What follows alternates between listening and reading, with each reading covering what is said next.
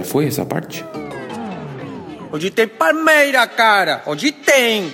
Fala rapaziada do Porcodio! Digones aqui outra vez com vocês para mais um Hoje tem Palmeira, cara! Choque Rei nesse sabadão. Será que vem cobertura por aí? A gente tá mal acostumado, né, rapaziada? O tricolor nunca ganhou no Allianz e a gente espera que continue assim. Quarta-feira a gente já pôde perceber aí que o time voltou no mesmo ritmo, na mesma intensidade e gostei muito da postura do time, cara. O Inter não produziu nada de novo. A gente só não matou o jogo porque algumas infelicidades aí no último passe, né? Fala aí, Deivinho, não foi isso? Pau que nasce tudo, que nunca se direita. Quase me fez sentir saudade do Borja. Quase. Não, acho que aí eu já exagerei um pouquinho, né?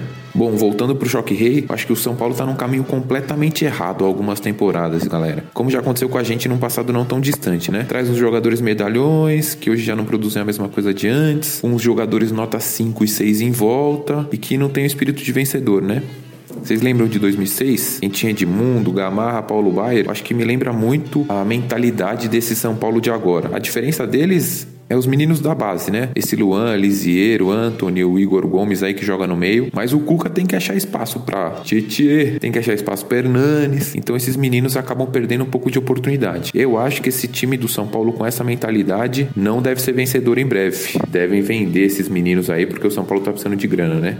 Que bom pra gente. Mas quem sou eu para falar do tricolor, não é? Então vamos ouvir o que nossos rivais pensam aí? Fala aí, Felipe, como é que tá o São Paulo nessa volta da Copa América aí, brother?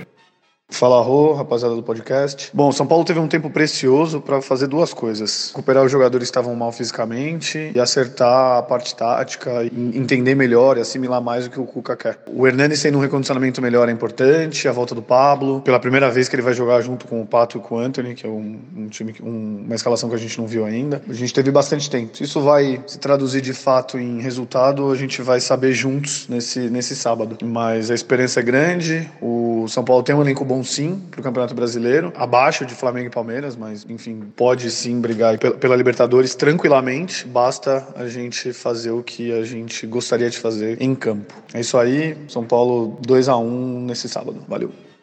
Ah, Felipão, Palmeiras levar dois gols, velho. Acho que você exagerou um pouco aí. Faz tempo que a máquina verde não leva dois, hein, cara? Competição oficial, pelo menos. Vamos, vamos aguardar. Tomara que seja um jogo bom e a gente vai encontrar o Tietchan de novo, que jogou muita bola em 2016. Eu acho que ele é um dos melhores desse time aí do São Paulo, esse motorzinho. A gente deseja muito sucesso para ele aí, desde que ele saia do São Paulo. E o nosso verde, como é que vem para esse jogo aí? Eu acredito no nosso trator jogando com Everton, Mike, Gomes, Luan e Vitor Luiz.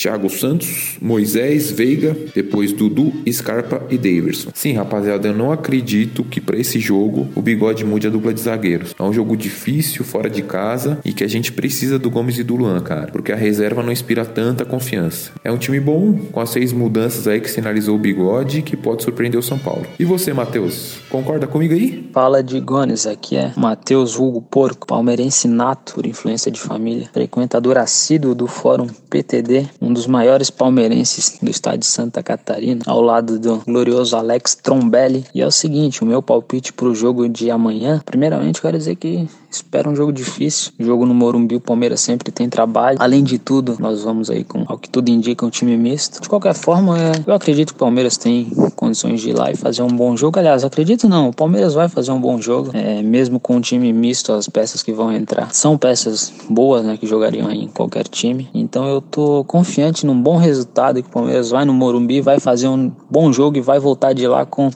um ponto. 0 a 0 Excelente resultado para nós. Valeu, Digones. Boa, porco. E milagrosamente hoje eu vou concordar com você, hein, cara. Acho que 0 a 0 é um bom resultado para esse jogo, mas se der para fazer os três pontos, melhor. O São Paulo é um time bom, é, o Cuca pode ter ajeitado a casinha aí nesse tempo da parada da Copa América. E um empatezinho lá na casa dos caras não faz mal pra gente, não. Tomara que seja um bom jogo, que a gente mantenha o padrão e que nos leve confiantes para Porto Alegre para uma classificação na Copa do Brasil, tá bom? Grande abraço para todo mundo aí. O Odi tem vai ficando por aqui. Até a próxima. Porcodio!